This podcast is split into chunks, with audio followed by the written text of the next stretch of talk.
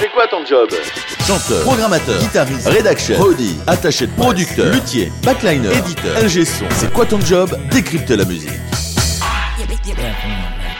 Nouveau rendez-vous dans C'est quoi ton job? Avec Zebra. Tu fabriques des, des bootlegs et des mashups. Pourtant, il paraît que le piratage nuit à la création. Mais ce que tu fais, c'est une forme de création qui repose sur le piratage. Comment on veut faire quand on est quelqu'un comme moi qui aime bien euh, s'amuser et détourner des chansons des autres et créer des petits duos imaginaires? Eh ben On est obligé d'aller euh, chercher sur les sites de pirates. En même temps, on va pas aller pirater de la musique originale. Moi, je suis pas un téléchargeur g- fou de musique gratuite. Je vais sur iTunes, j'achète mes morceaux et j'achète beaucoup de disques, et comme beaucoup de DJ d'ailleurs.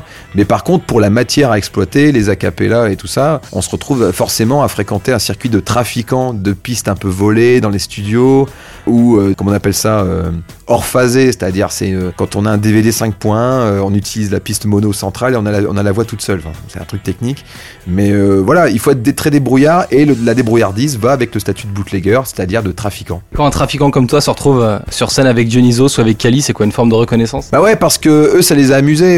Il y a beaucoup de groupes rock qui sont pas remixés. Et tout d'un coup, nous, les bootleggers, on utilise leurs chansons, on en fait quelque chose d'autre. Et en général, ils sont très flattés. S'ils ont euh, l'esprit très ouvert, comme Kali, Dionysos, euh, Louise Attaque, eh ben, on se rencontre en musicien, c'est-à-dire vraiment on est d'égal à égal et on fait un duo sur scène ensemble. Voilà, donc euh, ça c'est, oui, effectivement, c'est une forme de consécration.